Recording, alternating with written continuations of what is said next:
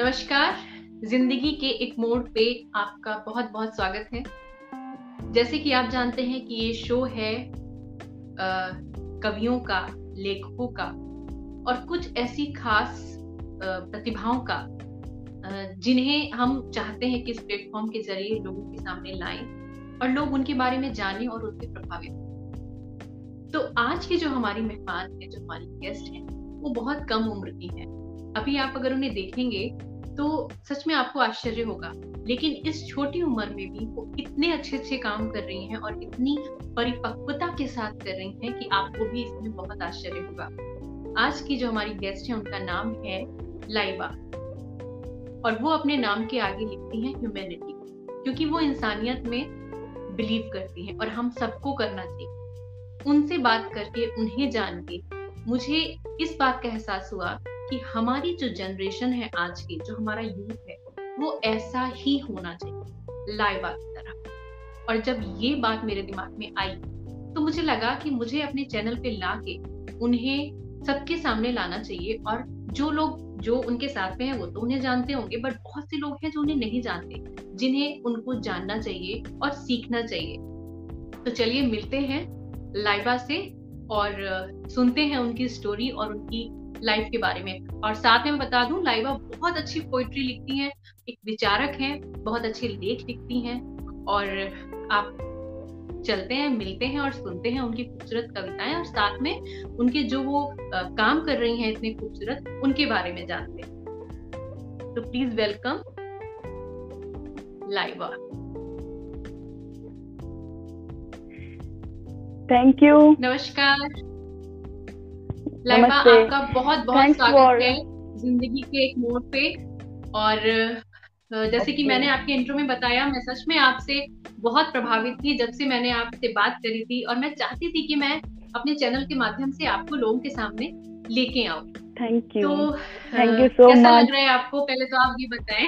Ji, first of all seriously बहुत बहुत आपका शुक्रिया कि आपने इस लायक समझा, क्योंकि हम तो बहुत अपने आप को एक कॉमन इंसान समझते हैं और एक कॉमन इंसान की आवाज बनना चाहते हैं। आपको मेरी वॉइस क्लियर आ रही है? Actually I have a little cough. Okay, तो बहुत ज्यादा ही आपका शुक्रिया। ओके, नेटवर्क इशू है little bit, but no problem. Okay, आपने बुलाया और आप जो काम कर रही हैं उसके लिए सबसे पहले आपको बहुत ढेर सारी बधाइयाँ कि आप भी बहुत अच्छा काम कर रही हैं। हम जैसे लोगों को मौका दे रही हैं सामने आके अपनी बात कहने का, अपनी बातों को रखने का, अपने विचारों को प्रस्तुत करने का। तो बहुत बहुत थैंक यू, बहुत अच्छा लग रहा है। Seriously I am feeling very good right now.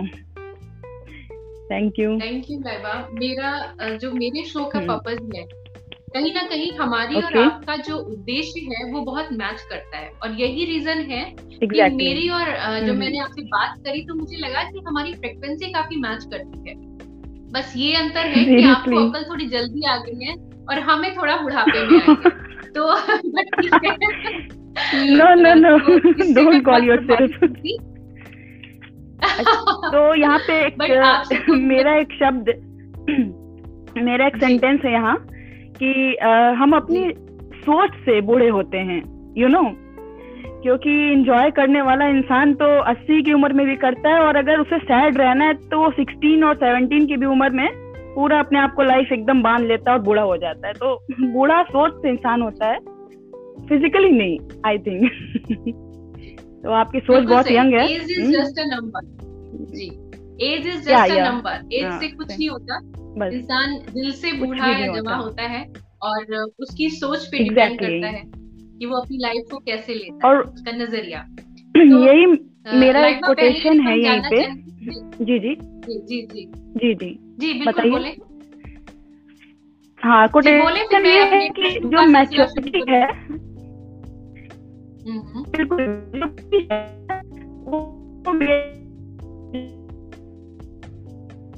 मतलब हमें नहीं लगता कि एज के हिसाब से आती है या फिर आपके ऊपर जो बीता है उस हिसाब से। मैच्योरिटी आती है जब आप सिचुएशंस को और लोगों के विचारों को स्वीकार करना सीख लेते हो, उसे मैच्योरिटी कहते हैं। यह है, एज के हिसाब से बिल्कुल नहीं आती। कभी कभी बहुत एक एजेड इंसान भी बच्चों वाली बात कर ले जाते हैं और एक छोटा बच्चा भी बहुत बड़ी सीख देता है। तो ये मेरी बहुत कोटेशन है, आप अपना सिलसिला स्टार्ट करिए क्वेश्चंस का। जी आई एम रेडी। जी बहुत सही बात आपने कही, बहुत अच्छी बात आपने की। लाइबा जी हम पहले तो आपके बारे में जानना चाहेंगे कि आप कहाँ से हैं, अपनी एजुकेशन, अपने बैकग्राउंड के बारे में थोड़ा सा हमें बताएं। जी ओके, तो एक्चुअली क्या है कि सोनभद्र यूपी उत्तर प्रदेश सोनभद्र के बेसिकली रहने वाले हैं हम, क्योंकि मेरे पापा की यहाँ पे सीमेंट फैक्ट्री में ही was account officer that time. तो उसके बाद रिटायरमेंट हुआ, फिर जेपी ने वो फैक्ट्री ले ली, तो हम लोग ही कॉलोनी के एरिया में रहे और यहीं पे पले बड़े। बेसिकली कनेक्शन हमारा इलाहाबाद से ही है, लेकिन अगर रहने की बात करें तो हम यहीं के हैं, हम लोग यहीं पे रहते हैं, यहीं पे एजुकेट हुए, बड़े हुए, यहीं पे सपने देखे, यहीं से सीखे। तो इंसान तो कहीं से भी सीख सकता है रह के। और एजुकेशन की बात करें तो एजुकेशन भी मेरी यहीं पे हुई है, यहीं से एजुकेशन भी हमने ली और बस स्ट्रगल में ली काफी। ये बात है एक्चुअली काफी उस समय मेरी क्या थी। जी जी काफी जी बताएं स्ट्रगल हुई है। हाँ तो वो था कि जब वो कहते हैं ना कि एक पर्टिकुलर किसी का नाम यहाँ पे हम मेंशन नहीं करना चाहते, क्योंकि मेरी जो लड़ाई रही है वो किसी इंसान से नहीं रही, हमेशा एक विचार से रही है, विचार से। और यही सोच के हमने लड़ाई की है, जैसे अगर किसी की मानसिकता संकीर्ण है, नैरो माइंडेड पीपल, तो उनके विचार से मेरी लड़ाई हुई है, पर्टिकुलर उस इंसान से नहीं। अगर वो इंसान पॉजिटिव बात करता है तो वेलकम है बिल्कुल, उसकी बातों को हमने सुना और सीखा, तो उस विचार से लड़ाई की। कहीं ना कहीं कुछ घर में भी कभी कभी ऐसा हुआ कि मतलब एहसास हुआ कि लड़की कम है, लड़की नीचे है, लड़की को कुछ नहीं करना, मतलब वही एक खाना बनाना है एक पारंपरिक ढंग से। तो उसका हमने जम के विरोध किया कि हमें नहीं लगता कि जब प्रकृति ने इंसाफ किया है बराबर में, प्रकृति हमारे नेचर ने इंसाफ किया, लड़के और लड़की सबको एक बराबर टैलेंट दिया, तो फिर ये कौन होते हैं जज करने वाले हमें, और हम क्यों जज होते हैं?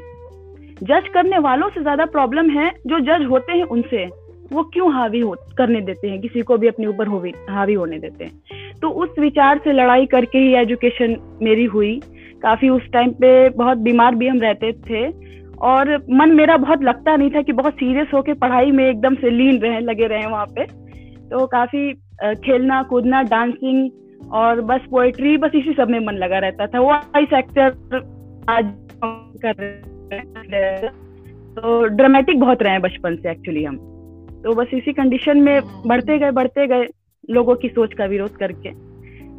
और वहीं से पहली पोएट्री भी वहीं से करने का ख्याल आया जब when I was in class 8, बहुत कम एज थी वो मेरी, जब क्लास 8 में काफी कम एज थी और बहुत दिल पे बात लग गई थी कि लड़की हो तो दुख मिलेगा, लड़की हो तो दुख मिलेगा, हाँ, और लड़का होती तो फिर ये होता वो होता।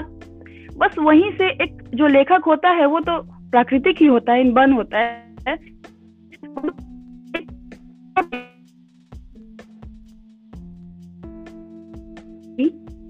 Hello okay can you hear me, I can hear, please continue. तो या तो उस टाइम ये पहली पोएट्री लिख डाली, उस पोएट्री का नाम था दुख और अभिमान, दुख और अभिमान, क्योंकि एक समय पे दुख हुआ।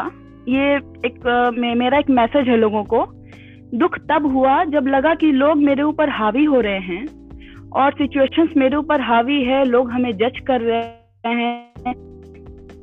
फिर ये हो रहा है कि तुम्हारी लिमिटेड हो, तुम लड़की हो, ठीक है, ये दुख था।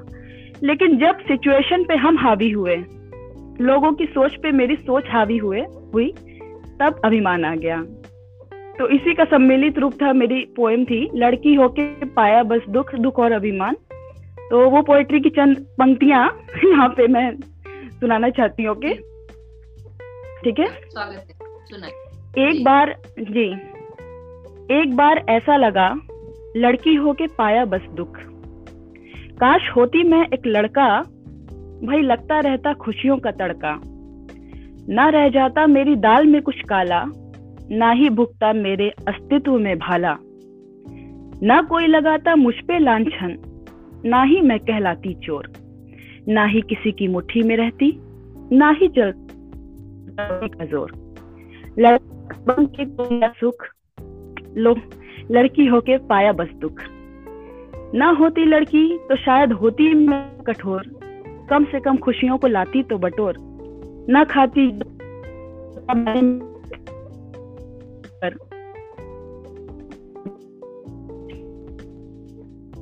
है फंसी मेरी, तब मेरे जी होते बस रंग, जब लड़का होके लूटती मैं सारी उमंग। तब मेरी आत्मा न जाती कभी छुक, लड़की होके पाया बस दुख। फिर वहीं पे विचार आया दूसरा, जब अभिमान की बारी आई तो लगा कि पर मैंने अब ठान लिया है, खुद को अब पहचान लिया है, मैं तो सब कुछ कर सकती हूँ, अपने जीवन के रंग खुद अपने जीवन में भर सकती हूँ। कहीं किसी भी मोड़ पर लड़कों से या किसी से भी आ सकती हूँ।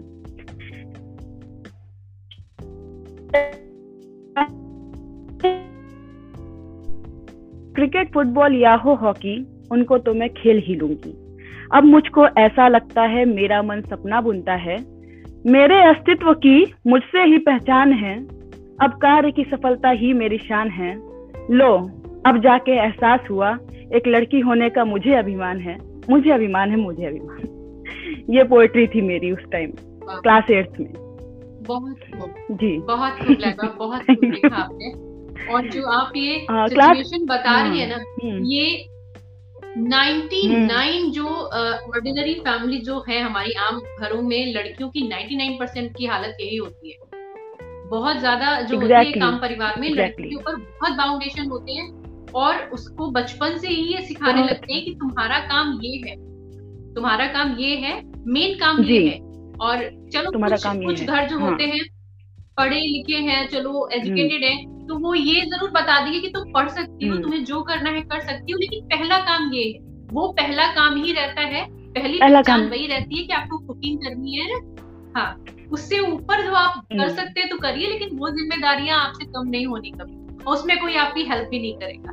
तो ये तो बहुत सही बात है, लेकिन उसमें से भी कुछ लोग आप जैसे निकलते हैं, और जीतता वही है जो कभी लड़ना छोड़ता नहीं है, और जो हार मान लेते हैं उनके तो जीतने के चांसेस हमेशा ही खत्म हो जाते हैं, तो यही हाँ जी। तो मेरा यहाँ पे ये है कि पूछना चाह रही थी। हाँ जी, बताइए, पूछिए आप प्लीज। जी, मैं तो एक क्वेश्चन पूछने वाली थी। आपने लिखा है लाइबाज वर्ड यहाँ पे, एंड आप अपने नाम में लिखती है लाइबाज ह्यूमैनिटी। तो पहले तो हम ये जानना चाहेंगे कि ये शुरुआत कब से हुई और कैसे हुई, कहाँ से ये आपके अंदर आया कि हमें ये लिखना चाहिए। और ये बहुत, एक तो ये बहुत अच्छी चीज है, आप इंस्पिरेशन है, बहुत लोग चाहते हैं लेकिन कर नहीं पाते अपने नाम को इस तरह से। बहुत लोग चाहते हैं लेकिन वास्तव में वो ताकत नहीं होती है, वो साहस नहीं होता, मेरे अंदर भी नहीं है, क्योंकि वो जो कास्ट है, वो जो धर्म है, वो बचपन से हमारी पहचान बना दिया गया है। तो उससे निकलना, उस बाउंड्री को तोड़ना, उसके लिए बहुत करेज, बहुत साहस की जरूरत होती है, जो आप में है। तो ये कहाँ से शुरुआत हुई और कैसे आप इतनी हिम्मत कर पाए? ये सोच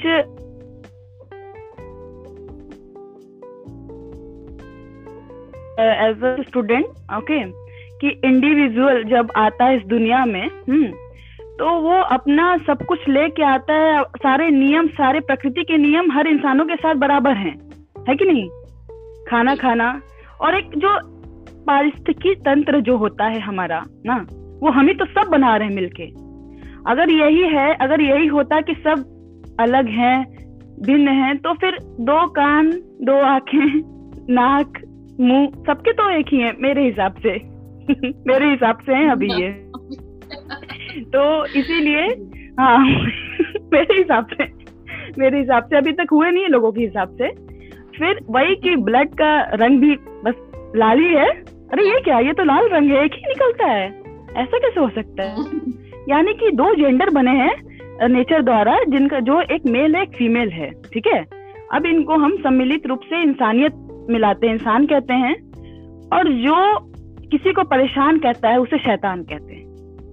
मेरे हिसाब से दो यहाँ पे धर्म हैं, एक इंसानियत का, एक शैतानियत का। मेरे धर्म है ये, अगर हम किसी को सिखाएंगे कि कौन कौन से धर्म है इस दुनिया में, तो मेरा है एक शैतान एक इंसान, आप कौन सा धर्म चुनते हो। तो वहां लगा कि माँ बाप ने टाइटल दिया, या फिर एक कहते नहीं कि आपको एक बहुत बड़ी बात यहाँ पे बताना चाहते हैं कि पत्तियां जब सड़ जाती हैं तो उन्हें काटा जाता है, लेकिन किसी पेड़ की जड़ ही खराब हो जाए तो उसको काटने में पेड़ उखड़ जाता है। तो सोच में है, लोगों की सोच में बस गई है कि नहीं भाई हमारा टाइटल ही चलेगा, ये सोच ही आप नहीं निकाल सकती, लेकिन कम से कम अपने हिस्से का तो कर सकती हैं, अपने हिस्से का तो पौधा उगा सकती हैं, अगर उस पेड़ को नहीं हटा सकते तो बस वहीं से हमने ये सोचा कि अब ह्यूमैनिटी टाइटल रहेगा, क्योंकि इंटरनेशनल पोएट्स हैं हम, जो कि हिंदी और इंग्लिश दोनों में पोएट्री करती है, तो ह्यूमैनिटी बेस्ट टाइटल है, इससे ज्यादा बेस्ट कोई टाइटल नहीं हो सकता। और हम वेलकम करते हैं कि कोई और भी चाहता है अपने नाम के साथ जोड़ना तो प्लीज उसे जोड़े और इससे हम आगे बढ़ें, ठीक है। इसी के लिए 4 लाइन लिखा था हमने अपनी एक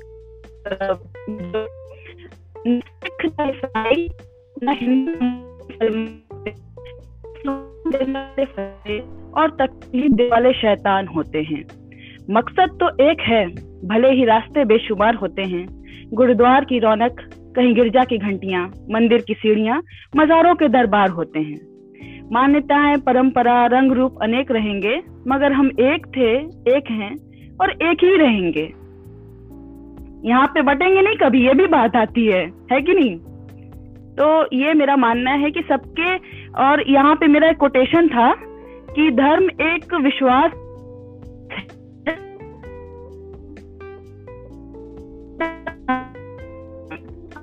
लाइबा, आपका नेटवर्क कुछ बहुत प्रॉब्लम कर रहा है, बहुत कट की आवाज आ रही है आपकी। अच्छा, अभी आई? हाँ, अभी आ रही है जी। ओके, तो बस मेरे हिसाब से वहीं पे लगा कि अब हमें ये इंसानियत का टाइटल अपने साथ जोड़ना पड़ेगा, तब लोगों को लगेगा कि हाँ कोई इंसान है, अभी भी कोई इंसान है जो इंसानियत के लिए खड़ा होगा, पर्टिकुलर किसी धर्म और कंट्री के लिए नहीं। तो बस इसीलिए humanity title I have added. बहुत अच्छी बात कही, बस यहीं से स्टार्ट हो गया मेरा। सही माने, यकीन माने, मेरा भी यही सोच है कि इस समय हमारे देश में, बल्कि पूरे वर्ल्ड में इस चीज की बहुत जरूरत है कि हम धर्म, जाति, इन सब से ऊपर उठ के एक बार सोचें। बहुत ज्यादा इसकी जरूरत है, क्योंकि इतने साल से तो हम कितनी सारी चीजें फॉलो कर रहे थे, कभी कुछ सुधरा नहीं और ना कभी सुधरने का कुछ रास्ता दिख रहा है। नहीं, अभी भी वही मानसिकता है, अभी भी वही परेशानियां हैं, और हर एक समस्या को हम धर्म और जाति पे ले जाके थोप देते हैं, चाहे इसका रीजन कुछ, बस वहीं पे रोक देते हैं, वहीं पे रोक देते हैं। तो इस समय ना खत्म कर देते हैं।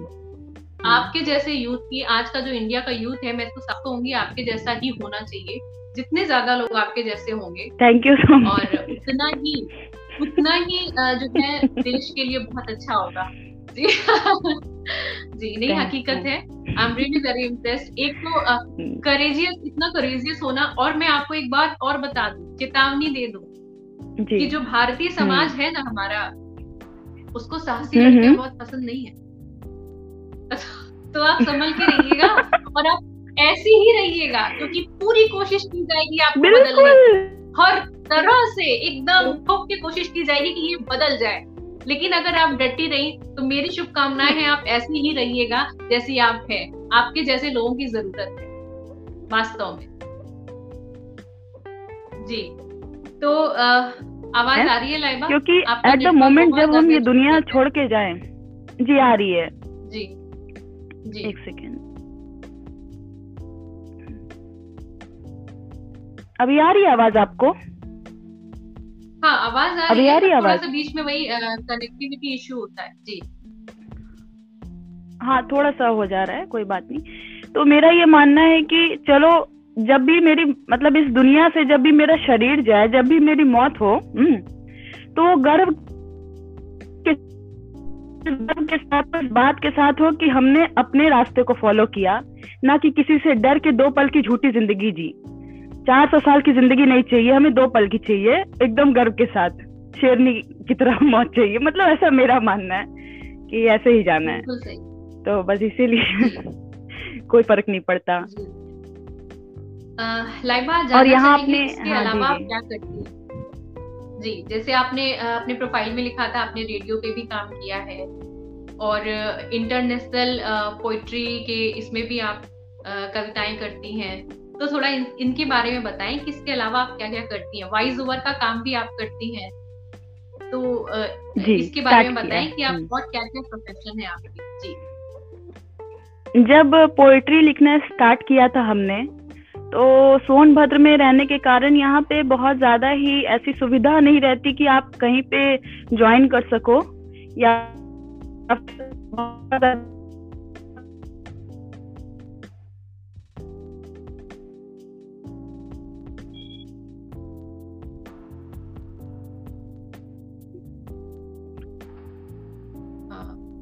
हेलो ओके हाँ जी हाँ, तो जी, फिर जी तो फिर जब रेडियो स्टेशन पे बात की हमने, वहाँ पे अपनी पोएट्री सुनाई, तो उन लोगों को बहुत पसंद आई।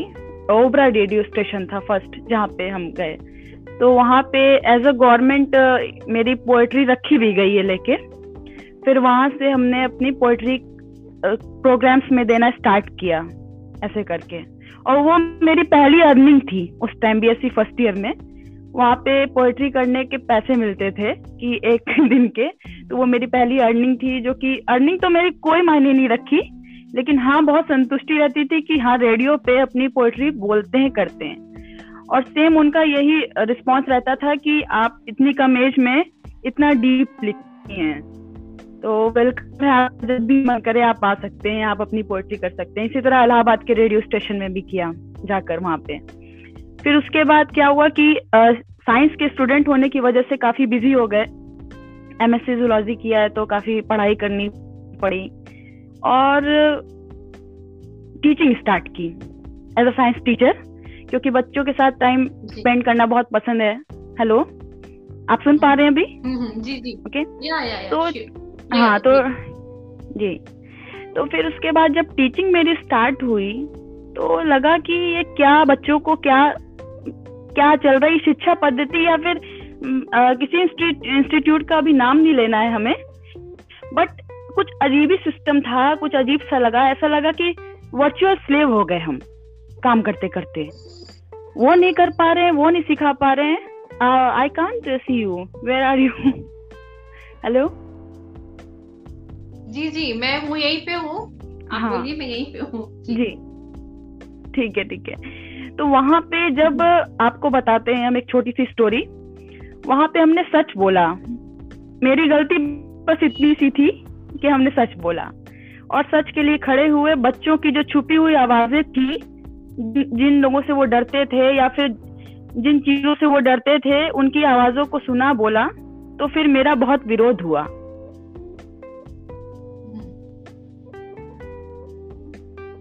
चापलूसी या मेरी बटरिंग पे डिपेंड करता है, सच पे नहीं, जो रियलिटी हम आपको बता रहे हैं। उसी पे एक पोएट्री भी हम लिख रहे हैं जिसका नाम है मतलब कि चुप रहो, कुछ भी हो, चुप चुप चुप चुप रहो। उस पे एक पोएट्री अभी मेरी चल रही है, बहुत अच्छी अपकमिंग है वो।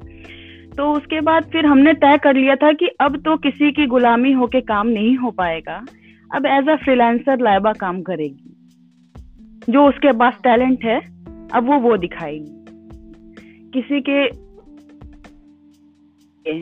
उन लोगों के सामने जस्ट क्या होना जिन्हें बटरिंग चाहिए, ठीक है।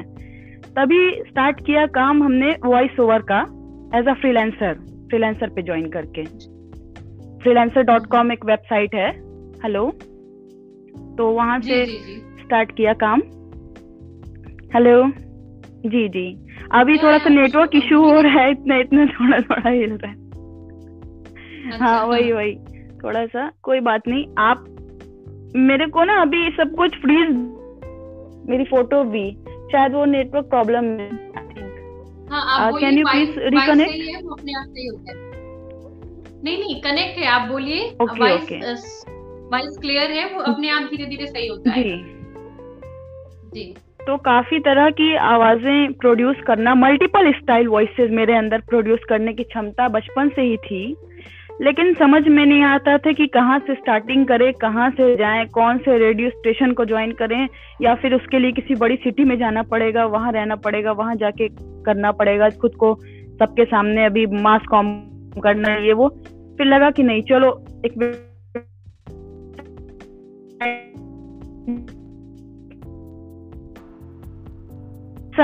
होता है, आपको तो पता ही होगा एलेक्सा पे स्टोरीज चलती हैं बच्चों की, इंग्लिश में चलती थी जी।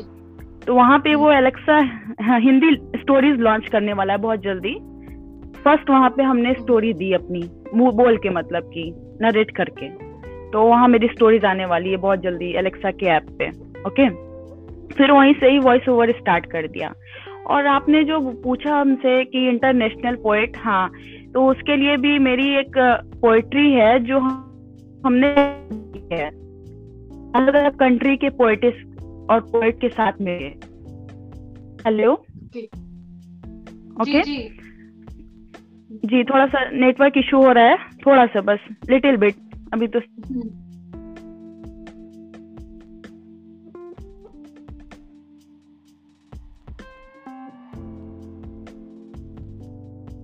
पोएट दी है हमने जहाँ पे कोलैबोरेशन होता है, मतलब कि 3 से 4 पोएट मिलके एक पोएट्री लिखते हैं। तो वहाँ पे हमने पार्टिसिपेट किया और जो मेरी पोएट्री थी जो हम लोगों ने मिलके लिखी, हम और बांग्लादेश के पोएट एक और फिलीपींस की थी, इजराइल की, ऐसे ऐसे अलग अलग कंट्री मिलके हमने पोएट्री की। उसका नाम दिया उस पोएट्री का मॉर्निंग ह्यूमैनिटी, जाप करती मानवता। समझे आप? हेलो जी जी, हेलो जी जी।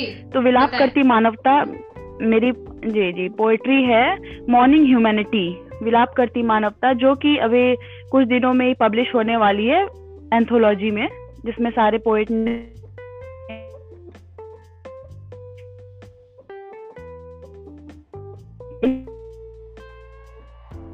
वाली।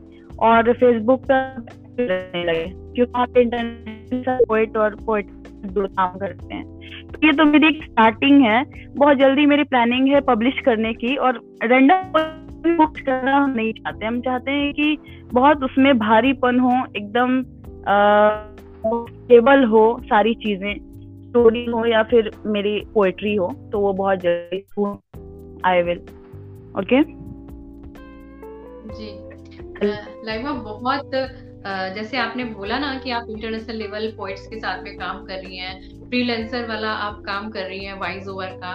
पहले तो हम ये जानना चाहेंगे कि आपको ये सब चीजें पता कहाँ से चली, आपको क्या मीडियम था कि आपको इन सब के बारे में जानकारी हुई? क्योंकि ज्यादातर लोगों को तो पता ही नहीं चलता है कि इसमें कैसे जाते हैं, इसमें कैसे ज्वाइन करते हैं।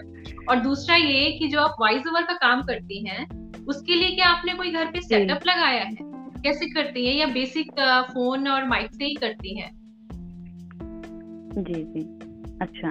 तो सबसे पहले यहाँ पे हम ये कहना चाहते हैं कि 99 या फिर कह लीजिए 100% लोगों के पास टैलेंट होता है, सब अपना लेके आते हैं। ओके नेचर उनको दे के भेजती है, मगर उनमें से हम बहुत कम लोगों के पास पैशन होता है, पैशन अपने टैलेंट को बाहर निकालने का पैशन। इस बात के लिए आप तो अग्री है ना मेरे साथ, क्योंकि सबके टैलेंट दबे रह जाते हैं, छुपे रह जाते हैं, वो पैशन नहीं आ पाता। उस चीज के लिए एक पागलपन चाहिए होता है कि नहीं करना है, किसी भी सिचुएशन में किसी भी स्थिति में करना है। और जो लोग आपको नेगेटिव बोलते हैं ना कि आप कुछ नहीं कर सकते या फिर आप फालतू हैं, आप ऐसे हैं वैसे हैं, असल में वो आपको पुश कर रहे होते हैं आगे बढ़ने के लिए। तो वहीं से हम पुश हुए और उनका बहुत बहुत थैंक्स है जिन लोगों ने नेगेटिव बोला और मतलब जिनकी वजह से हाँ हम रोए, और उनको स्पेशल थैंक्स है यहाँ पे मेरे इस वीडियो में कि उनकी वजह से ही और हम पुश हुए और आगे बढ़े। तो वहीं पे बस हमने सोचा था कि अब इतना गलत जब चल रहा है सब कुछ, तो कहीं पे जाके किसी के सामने जज होके कोई भी अभी गुलामी नहीं होगी, अब फ्रीलांसिंग होगी, अब अपने आप काम होगा। तो वही लिखते लिखते जब पोएट्री करते करते फिर लगा कि अब अर्निंग भी चाहिए, क्योंकि हम ऐसे इंसान रहे हैं हमेशा से पैर पे खड़े रहें और मेरी अर्निंग अपनी हो, चाहे वो कितनी भी छोटी हो। तो बस लगा कि कुछ करते देखते हैं, तो सर्च किया, नेट पे सर्च किया कि कोई ऐसी यहाँ पे हम अपनी राइटिंग कर सकते हैं। बेसिकली तो मेरा आर्टिकल राइटिंग में इंटरेस्ट नहीं है, मगर वो भी हम कर सकते हैं। तो वही साइट सर्च करते करते पता चला कि आप फ्रीलांसर भी बन सकते हैं। एज अ फ्रीलांसर आप जो आपको आता है आप अपना वोट करते हो वहां पे जाके, चाहे वो वेबसाइट है अभी बताते हैं हम आपको, और लोगों के लिए भी हो सकता है फायदेमंद हो अभी जो सुन रहे हैं हमें, कि fiverr.com है और freelancer.com है, ये सब ऐसी वेबसाइट है। आप जाते हो, थोड़ी मेहनत करनी पड़ेगी, रेगुलर रहना पड़ेगा वहां पे, फॉरन कुछ नहीं मिलता, वहां पे आपको कंटिन्यू रहना पड़ता है। उस साइट पे आप जाओगे तो फिर उस हिसाब से आपको काम मिलता है, अगर आपके अंदर पैशन है तो। और अगर आपको करना है, 70 बहाने चाहिए होते हैं कि नहीं करना है, और एक बहाना चाहिए होता है करने का। तो बस मेरे पास वही एक बहाना है अभी, कि अभी बहुत बड़ा स्टूडियो नहीं है मेरे पास, लेकिन माइक के थ्रू, ब्लूटूथ के माइक के थ्रू अभी वॉइस ओवर मेरा हो जाता है कहीं सन्नाटी जगह पे या फिर कमरे में बैठ के। तो बस अभी तो मेरी स्टार्टिंग हुई है अभी उसके थ्रू, और आज मेरी पहली अर्निंग भी हुई वहां से, इसलिए हम बहुत खुश हैं, हम आपको बताना चाहते हैं। ओके अरे वाह, बहुत बढ़िया, मुबारक हो आपको आपकी पहली अर्निंग। जी तो हम ना उसका कुछ एग्जांपल देखना चाहेंगे आपकी वॉइस ओवर का। जी वॉइस ओवर का थोड़ा एग्जांपल देखना चाहेंगे कि आप किस तरह की वॉइस ओवर करती हैं या कुछ किस तरह की आवाजें निकालती हैं। वॉइस ओवर तो कई तरह की मेरा कई तरह से होता है, जिस तरह से जैसे कि किसी चीज का एड है, अभी एड के लिए अपनी वॉइस दी थी वहां पे, कोई साइट थी वहाँ fairshop.in, तो उसके लिए अपनी वॉइस दी थी। ऐसे वॉइस ओवर वहाँ पे ऐसे इस आवाज में किया था। ये नरेटिंग या फिर एक्सप्लेनेटरी वॉइस है ये मेरी। fairshop.in दिस ओके, ये तो फर्स्ट हो गई। Can you hear me?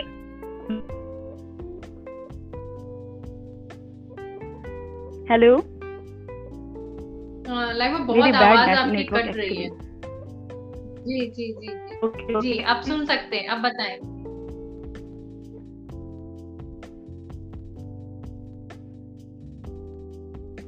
आपको हेलो, हाँ जी आप क्लियर है, हेलो सुनाए जी, क्लियर है, सुनाई दे रही है, क्लियर है। तो वही मेरी ये फर्स्ट वॉइस आपसे मैंने बताया कि एक्सप्लेनेटरी वॉइस, एक्सप्लेन करने की किसी भी वीडियो को, तो वहां जैसे वॉइस दिया हमने हेलो कि वेलकम टू fairshop.in, ये एक वॉइस हो गई ओके, एक इंग्लिश की वॉइस। और हिंदी की वॉइस जैसे कि अब कार्टून वाले अभी एक एपिसोड आने वाले, उसकी वॉइस, तो उसकी कई सारी वॉइसेस जैसे निकालते हैं हम, उसकी वॉइसेस आपको सुनाते हैं। आप सुन पा रहे हो ना, पहले आप बता दो। जी जी क्लियर है। Yeah, we can hear you. Please continue.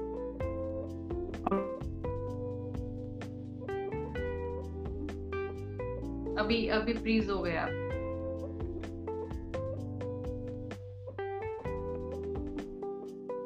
Hello? जी। Hello? हाँ hello. Network problem issue बहुत है। अभी ये ऐसा हो सकता है कि फिर से ये कनेक्ट हो जाए। ओके मैं आपको एक बार आउट करती हूँ, देन सेम लिंक से आप दोबारा एंटर करिए, हो सकता है शायद कुछ सही हो जाए। ओके श्योर ओके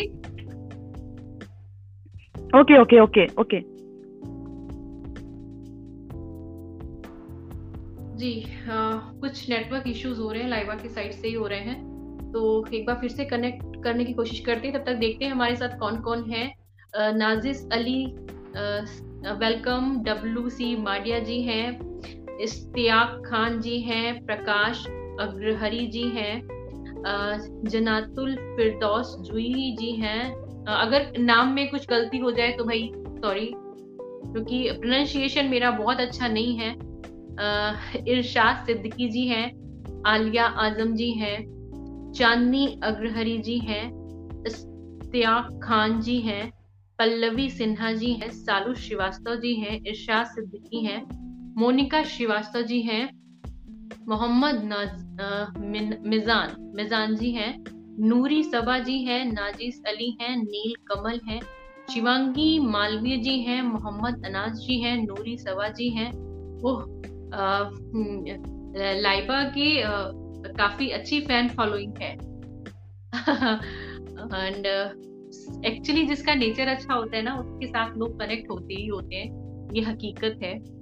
अफसर अली खान जी हैं, मोहम्मद अनास जी हैं एंड नूरी सबा का नाम मैंने ले लिया है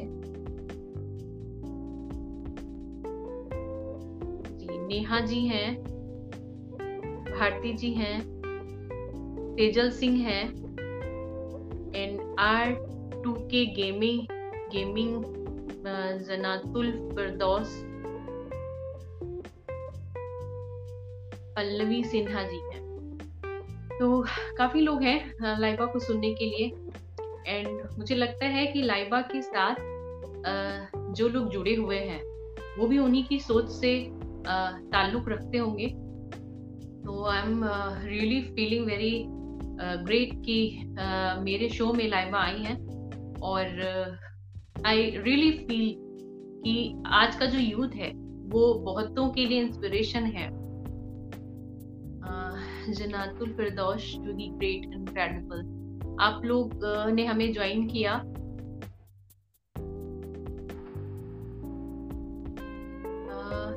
नूरी सबा जी कह रही हैं वो पागलपन ही था जो आपको यहाँ तक ले आया। ट्रू, एकदम सही कह रहे हैं आप कि पागलपन कहते हैं ना कि पागलपन होना बहुत जरूरी होता है, उसी को कहते हैं ना जब पैशन एक लिमिट क्रॉस कर जाता है, जिद अपना एक जुनून बन जाता है, तभी इंसान आगे बढ़ सकता है। Aliya Azam ji, hello ma'am, hello to all जिन्होंने भी हमें ज्वाइन किया है, थैंक यू वेरी मच हमें ज्वाइन करने के लिए। और हम लाइबा का वेट कर रहे हैं, कुछ कनेक्टिविटी इशू है उनके साइड पे, बहुत ज्यादा नेटवर्क इशू हो रहा है, वो बार बार फ्रीज हो जा रही है, उनकी वॉइस क्लियर नहीं आ रही है, तो शायद वो प्लेस चेंज कर रही है बैठने का। मेरे ख्याल से कहीं वो किसी ओपन जगह पे बैठेंगी तो वॉइस क्लियर आएगी, नेटवर्क अच्छा आएगा।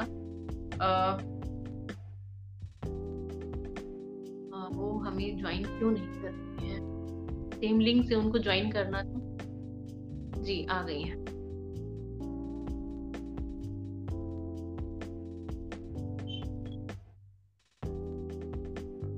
लाइबा, आपका कैमरा ऑफ है क्या? आप हमें दिख नहीं रहे और हम आपको सुन भी नहीं पा रहे।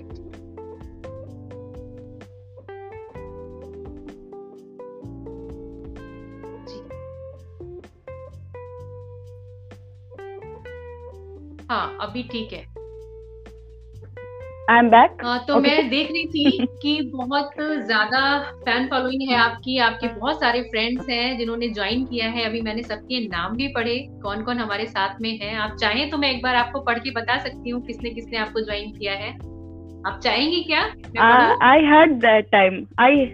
heard that time जब आप पढ़ रहे थे ना तो सबके नाम सुन रहे थे हम। थैंक यू सो मच, जो भी लोग आए अपने और जो भी जानते हैं आप धीरे धीरे जोड़ रहे हैं सब, तो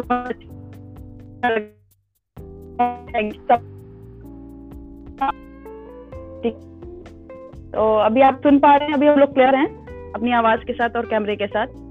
ओके जी जी जी जी। तो हम लोग वॉइस ओवर पे थे, आपने सुना होगा वॉइसेस जो बोल रहे थे हम जी। एक बार और एग्जाम्पल देके सुनाएं क्योंकि उस समय ना बहुत ज्यादा नेटवर्क इश्यू हो रहा था। अब बच्चों की आवाज okay. में भी आवाज हुआ करती है ना जी जी जी बिल्कुल जी, तो प्लीज तो वो है ठीक है। कल से तुम स्कूल बिल्कुल भी नहीं जाओगे, अगर तुम वहाँ गए तो मैं तुम्हें बिल्कुल ही मारने लगूंगी। क्यों मिस्टर थॉमस, मैं सही कह रही हूँ ना? हाँ बिल्कुल सही कह रही है, ये आजकल बहुत बिगड़ गया है। आज से इसके काम तुम तो कह रही थी कि मैं आपके सामने बैठ के वो कर सकता हूँ, पर आज तो तुमने मुझे ऐसा कर दिया। Hello, I am Cody. I am a magician. I would like to go with you. Magical trip. Okay ठीक है. वाओ मजा आ गया. Wow amazing. एक अपकमिंग टीवी शो वो बच्चों का शो स्टार्ट हो रहा है एक YouTube पे, तो उसके लिए वॉइसेस देनी है. वो वियतनाम का शो है और उन्हें हिंदी में चाहिए वॉइस ओवर, तो हमने अप्लाई किया हुआ है वहाँ पे देने के लिए अभी. तो बस वॉइस स्टार्टिंग है आपके साथ में. जी बिल्कुल. Thank you so much. Laiba social work की काम से भी जुड़ी रहती हैं, जैसा कि मैंने सुना है कि आप सोशल एक्टिविटीज में भी कहीं कहीं एंगेज रहती हैं, तो किस तरह की एक्टिविटीज में आप मतलब एक्टिव रहना चाहती हैं? आप किन चीजों को, जैसे वुमेन एम्पावरमेंट, एजुकेशन, बच्चे, या किन के लिए आप काम करना चाहती हैं? किन के लिए आपको ज्यादा फीलिंग्स आती हैं? देखिए सबसे ज्यादा तो फीलिंग आती है बच्चों के लिए, क्योंकि वो बच्चे हैं और बच्चों का मतलब ही होता है नादानी. और एक मेरे स्टूडेंट्स अभी मेरे से कनेक्ट नहीं हो पाए हैं, बट उन्हें ये वीडियो जरूर शेयर करेंगे हम. मेरे टीचिंग करियर में बच्चों पे हमने कभी हाथ नहीं उठाया, कितना भी गुस्सा आया उन्हें कुछ आता था या फिर नहीं आता था, मगर आई नेवर सीरियसली कभी बच्चों को नहीं मारते हैं और ना कभी मारा. तो मेरा मानना है कि वो गलती करने के लिए ही होते हैं, उनकी गलती पे प्यार आना चाहिए, गुस्सा नहीं. और बच्चों पे हाथ उठाने वाला व्यक्ति सबसे ज्यादा कमजोर होता है, या फिर किसी भी कमजोर इंसान पे. लेकिन मेरे हिसाब से जिसपे वो हाथ उठा रहा होता है वो कमजोर नहीं होता, वो उसका इम्तिहान हो रहा होता है कि आप एक बच्चे को देख के, एक औरत को देख के, एक बूढ़े आदमी को देख के उस पे हाथ तो नहीं उठा रहे हो, उस पे चिल्ला तो नहीं रहे हो, बहुत अपनी शक्ति दिखा रहे हो किसी कमजोर पे चिल्ला के जो तुम्हें अभी जवाब नहीं दे पाएगा. लेकिन उसके जवाब बहुत दूसरे होते हैं, जो गलत करने वालों को एक दिन जरूर मिलता है, ये मेरा मानना है. तो बच्चों की सबसे बड़ी बात है कि बच्चों की जो एक हिडन वॉइसेस होती है ना किसी की भी, उसके लिए हमने काम किया है. क्योंकि अक्सर लोग कर करके बताते हैं, लेकिन मेरी आदत नहीं है. और अभी भी आपने पूछा तो शायद हम खुल के नहीं बता पाएंगे, क्योंकि हमने कुछ ऐसे काम किए हैं जो हम बता भी नहीं सकते, कुछ ऐसे लोगों के लिए जो बेचारे किसी से नहीं कह पाते. एकदम उनकी छुपी हुई आवाजें हैं, एकदम दबी हुई आवाजें हैं, डरते हैं वो, उनके लिए काम किया हमने. हिडन वॉइसेस की आवाज है हम, आप समझ लीजिए बस. तो या फिर किसी के लिए जस्टिस लेना, किसी के लिए खड़ा होना. ऐसे ही एक इंसिडेंट हुआ था मेरे साथ जब हम टीचिंग लाइन में थे, तो वहाँ पे एक 6th क्लास की बच्ची थी. फिर उसने मेरे को बताया कि उसे एक कंडक्टर परेशान करता है. मैम एक कंडक्टर है, हम लोग जब बस में जाते हैं तो वो हम लोगों को एब्यूज करता है और गलत तरीके से टच करने की कोशिश करता है. वहां पे मेरा संतुलन खो गया, गुस्सा आ गया, क्योंकि हमें गुस्सा भी बहुत आता है और हम गुस्सा भी करते हैं, रोते भी हैं, हंसते भी हैं, चिल्लाते भी हैं, सब मतलब हर तरह के एक्सपीरियंस लेते हैं लाइफ के, इमोशंस खोल के रख देते हैं सारे. तो हमें थोड़ा गुस्सा आ गया और मेरा गुस्सा जायज था, बिल्कुल जायज था, वैसे इंसान पे गुस्सा करना मिल जाएगा.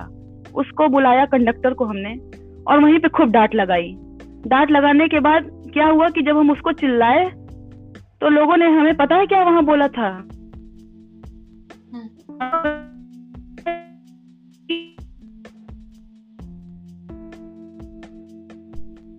हेलो जी, ओके, क्लियर है, वॉइस आ रही है? जी. तब ये एहसास हुआ कि सच बोलने वाले को, सच के लिए खड़ा होने वाले को मेंटल डिसऑर्डर की श्रेणी में डाल दिया जाता है. मेरे एक्शन लेने को उस कंडक्टर पे मेंटल कहा गया था और वो मेरे लिए बहुत दर्दनाक बात थी. बहुत तकलीफ में थे हम, मेरे सारा टैलेंट, मेरी सारी चीजें पीछे हो गई और हम हार गए. लेकिन हम हारे नहीं थे, लेकिन उन्हें लगा था कि हम हार गए, लेकिन हम नहीं हारे थे. हम हमेशा से स्टैंड लिए थे ऐसे लोगों के लिए और हमेशा से लेंगे. बच्चों के स्टेटमेंट बदल दिए गए, हमको बुरा भला कहा गया, बातों को चुप रहो, दबा के चलो, धीरे करके चलो, ऐसे नहीं होता है. कब तक ऐसे नहीं होता है? कभी तो बोलना होगा ना. हम जैसों को सामने आना पड़ता है बोलने के लिए, उन बच्चों की दबी हुई आवाजें बनना पड़ता है. जब वो आपको आस भरी निगाह से अपना हीरो समझ के देखते हैं, उनका हीरो बनना पड़ता है बिना सोचे समझे। तो बच्चों के लिए मेरा ये काम है कि सबसे पहले तो बच्चों को हमेशा हमने यही सिखाया कि अगर मेरे हाथ में होता कि शिक्षा होती तो इसे हम प्रतिभा के साथ साथ आगे बढ़ाते कि आप अपने टैलेंट को लेकर आगे बढ़ो। कि अगर 9th क्लास में हो तो आप किसी के साथ किसी के द्वारा जज मत हो जाओ। क्या एक बच्चा है 8-9 साल का, उसे कोई टीचर आता है और गुस्से में आके बोलता है कि तुम्हारा मैथ्स वीक है, तुम अब लाइफ में कुछ नहीं कर सकते। अब वो बच्चा तो सोच लिया कि वो लाइफ में कुछ नहीं कर सकता। उसने क्या सोचा कि अब तो मैं किसी लायक नहीं हूँ, अब मैं बिगड़ गया हूँ, अब तो मुझे जज हो गया है, मुझे मैथ्स नहीं आता, अब मैं गधा हूँ। बस वहीं से वो या तो सुसाइड का सोचता है या तो बिगड़ने का सोचता है। ये डरता है, माँ बाप भी मारे जा रहे हैं चाटे चाटे खींच के कि टीचर तुम्हारे ऐसे कह रहे हैं, कुछ नहीं सुनते माँ बाप भी उस वक्त। कितने बच्चे इस तरह से सुसाइड करते हैं, इस तरह से बिगड़ जाते हैं, मेंटल हॉस्पिटल पहुंच जाते हैं, डिप्रेस्ड हो जाते हैं। ये मेरा बहुत बड़ा पॉइंट है कि सबसे कहना चाहते हैं अभी हम कि प्लीज अपने बच्चों को वो करने दें जो वो करना चाहते हैं, जिनमें उनका इंटरेस्ट है। उन पे एक चली आ रही पारंपरिक पढ़ाई न थोपें, बिल्कुल भी न थोपें। उससे उसे कुछ नहीं हासिल होगा और ना आप सबको होगा। इसी से रिलेटेड एक कोरा एक ऐप है, कोरा क्वेश्चन आंसर का ऐप है। वहाँ पे एज एडवाइजर काम करते हैं हम। तो वहाँ एक क्वेश्चन था, एक लड़के ने पूछा था मेरे से कि माँ बाप को कैसा लगता है जब लड़की को दहेज में जला के मार दिया जाता है और उसकी फोटो अगले दिन पेपर में छपी होती है। ये पूछा था उसने। तो हमने उसे ये जवाब दिया था वहाँ पे, वो मेरा जवाब बहुत पसंद भी किया गया था कि माँ बाप इस चीज का वेट क्यों करते हैं कि अपनी बेटी को वो पेपर में देखें जला हुआ। सबसे पहले माँ बाप से शिकायत है मेरी कि आप जो एक थप्पड़ भी बांधने से डरते हो अपने बच्चों को, अपनी बेटी को, उसके लिए आप क्यों इंतजार करते हो? क्यों नहीं इंतजार करते हो वो किसी पद पे रहे? उसकी फोटो देखो पेपर में तो किसी पद पे देखो, उसे सम्मानित स्थिति में उसे देखो। क्यों जली हुई स्थिति में देखने का वेट कर रहे हो? क्यों? ये दहेज देने की कौन सी परंपरा है जो उसकी पढ़ाई को, उसके सपनों को दहेज नहीं दिया जाता? तो हमने फिर वहीं से साथ छेड़ दिया कि चलो दहेज देते हैं, उसकी पढ़ाई को देते हैं, उसके सपनों को देते हैं, ताकि अपने अधिकार मांगने के वक्त, अपने हिस्से की जिंदगी मांगने के वक्त किसी के सामने हाथ न फैलाना पड़े। पूरी तरह से इमोशनली और इकोनॉमिकली किसी पे डिपेंड नहीं रहना पड़े, और ना ही कहीं ससुराल में जाके या फिर किसी के साथ रिश्ते में बंध के ताने खाने पड़े। इस लायक बनाओ अपनी बेटी को, है कि नहीं? घर के काम तो उसे भी पता है कि उसे करने हैं। सबको पता है कि घर के काम करने, खाना बनाना, खाना खाना, ये तो हर एक जीवधारी करता है। वो मनुष्य हो, मानव हो, या फिर एक कीड़ा हो, या फिर कुछ भी हो, सब करते हैं। खाना सब बना के खाते हैं। ये सिखाने की जरूरत नहीं है। आत्मरक्षा का ज्ञान दो, आत्मबल का ज्ञान दो।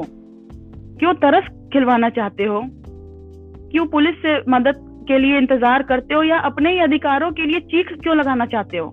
क्यों नहीं बेटी को अभी से बताना शुरू कर देते हो कि तुम्हें अपनी आत्मरक्षा कैसे करनी है, तुम्हें खुद कैसे जवाब देना है कि नहीं?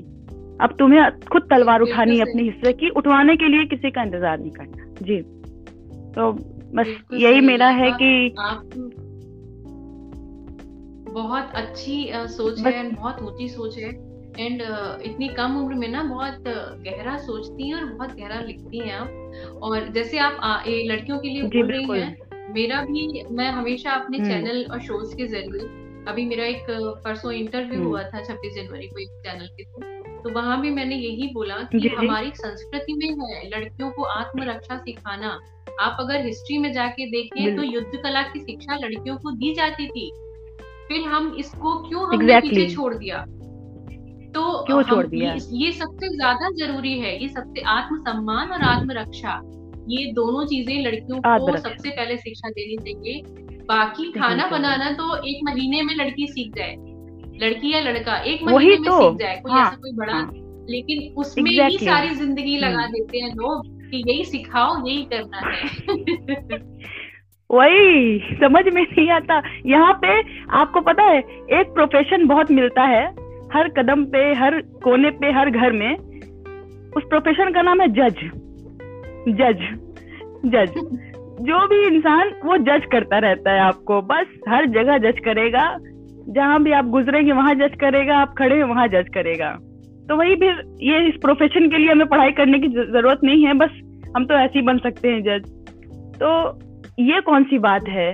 दूसरों की आलोचना छोड़ के अपनी सुलोचना पे ध्यान दो, मेरा ये मानना है।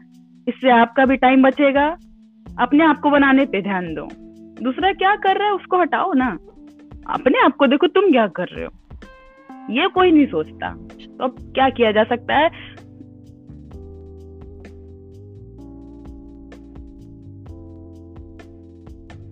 तुम्हारे साथ क्या हो रहा है, कि तुम्हारे साथ किसने क्या किया या परिवार तुम्हें क्या कर रहा है, तुम अपने लिए तो स्टैंड लो, तुम तो खड़े हो। खुद पे तरस खाने वाले हमें बिल्कुल पसंद नहीं है, और ना इस चीज के लिए कि वेट करो कि कोई हम पे तरस खाए, कोई प्यार करे, ये बिल्कुल नहीं। खुद से प्यार करो, है कि नहीं? खुद को सम्मान दो, खुद को उठाओ, इंतजार क्यों करें? तो बस यही मेरा मानना है कि आप खुद के लिए स्टैंड लो, अपने लिए, तभी कुछ कर पाओगे। आपने जो ये जजमेंट वाली बात कही, एक सोशल मीडिया पे थोड़े दिन पहले एक बड़ी कविता वायरल हुई थी, तुम होते कौन हो। वो लेडी का नाम मुझे याद नहीं आ रहा, बट बहुत सुंदर कविता थी कि अभी तो मुझे, मैं कविताओं के मामले में थोड़ी कच्ची हूँ, मुझे सुनना पसंद है बट लिखना मतलब याद नहीं होती मुझे। तो अब हम आपसे सुनना चाहेंगे, आप सुंदर लिखती हैं, कोई एक ऐसी कविता जो आपके दिल के बहुत करीब हो, जो आपने बहुत भावनाओं में लिखी हो। हालांकि मैं जानती हूँ मेरे शो में पोइट्स आते हैं, पोइट्स आती हैं, और उनका सबका यही कहना होता है कि एक कविता जो होती है कवि के लिए उसके बच्चे की तरह होती है, तो सारी कविताओं से वो उतना ही प्यार करता है, लेकिन कोई ना कोई तो एक ऐसी कविता होगी जो आपके भाव से मिलती होगी, जो आपके दिल के बहुत करीब होगी, तो हम वो सुनना चाहेंगे। देखिए, पोइट्री की अगर बात करें हम ना, तो हम आपको अब अपनी पोइट्री के बारे में बताना चाहते हैं कि सारी पोइट्रीज तो वैसे मेरे दिल के भी बहुत करीब है, लेकिन अगर बात करें कि बहुत ज़्यादा इंस्पिरेशन मिला है जिस पोइट्री से, वो है हौसलों की बुलंदी। ये काफ़ी, इस पोइट्री ने हमें बार बार बार बार इंस्पायर किया, और आप भी सुनेंगी, हर सुनने वाला इंसान बार बार उससे इंस्पायर होगा। मतलब गूज बम देता है, नहीं रोंगटे खड़े करते हैं, ये वाली पोइट्री ऐसी है। और अगर बहुत डीप साहित्य, जी बिल्कुल, वो हम आपको सुनाते हैं। और डीप साहित्य में बहुत ज्यादा शुद्ध हिंदी में भी हमने रचनाएं की हैं, जिसको YouTube पे डालना थोड़ा सा मुश्किल है क्योंकि हम इंसान समझ नहीं पाता जल्दी, लेकिन वो पब्लिश होगी अब, तो वो काफी उसमें काफी भारी शब्द हैं जो हम आपको वो भी सुनाएंगे, 2-4 लाइन उसकी। तो वही आपको पहले हम सुनाते हैं 2-4 लाइन जो हमने रेडियो स्टेशन में बोला था और बहुत पसंद की गई थी। तो उस कविता का नाम है प्रेम। प्रेम जो आपके प्यार क्या होता है एग्जैक्टली उस सेंस में लिखा था हमने, क्योंकि हम कह लीजिए आपकी इंस्पिरेशनल पोएट, मतलब वीर रस के भी कवि हैं और श्रृंगार रस के भी बहुत अच्छे कवि हैं तो उस सेंस में लिखा था, और करुण रस के भी हैं, हाँ करुण, यस। तो वो थी कि प्यार के बारे में लिखा था, आपको 4-5 लाइन ही सुनाएंगे उसकी, कि प्यार क्या होता है, शब्द रहित ना अर्थ सहित है दिशा रहित ये तीर धनुष, शब्द रहित ना अर्थ सहित है दिशा रहित ये तीर धनुष, हृदय हृदय दिल हृदय विचारे भयभीत होकर सहेगा क्या ये चीड़ मनुष्य। जो तीर आती है प्यार की, तो ये चीड़ मनुष्य उसे सह नहीं सकता, असल में प्यार वो है, ठीक है। शब्द रहित ना अर्थ सहित है दिशा रहित ये तीर धनुष, हृदय विचारे भयभीत होकर सहेगा क्या ये, जो भावी मेला ना ही है कुल्फी का ठेला, मेला नहीं होता या कुल्फी का ठेला नहीं होता कि पिघल जाए धूप से, ना समझो कोई भावी मेला ना ही है कुल्फी का ठेला, बुद्धि पर आसीन अकेला अंग अंग है इसका चेला, कंठ मौन है धारण करता, कंठ मौन है धारण करता उगती जब विरह की झाड़, अरे देखो हुआ सामाजिक सागर ओझल, हुआ सामाजिक सागर ओझल हाय रे कैसी प्रेम की बाढ़। ये कंठ मौन है धारण करता उगती जब विरह की झाड़, हुआ सामाजिक सागर ओझल हाय रे कैसी प्रेम की बाढ़। ये मेरी थोड़ी सी डीप शब्दों की पोएट्री है, जो हमको बहुत ज्यादा पसंद थी जब हम लिखे थे। हाँ, और अगर हम लोग बात करें कि जो आपको हमने बोला कि इंस्पिरेशनल पोएट्री जो है, तो वही है कि जो इंसान अपने आप को ये तक ने लिखा सोच के अपने आप को पास्ट की बेड़ियों में इंसान बांध के रखता है। वो सोचता है कि उससे गलती हो गई, अब तो कुछ सुधरेगा नहीं, ना ही कुछ सही होगा। वैसे लोगों को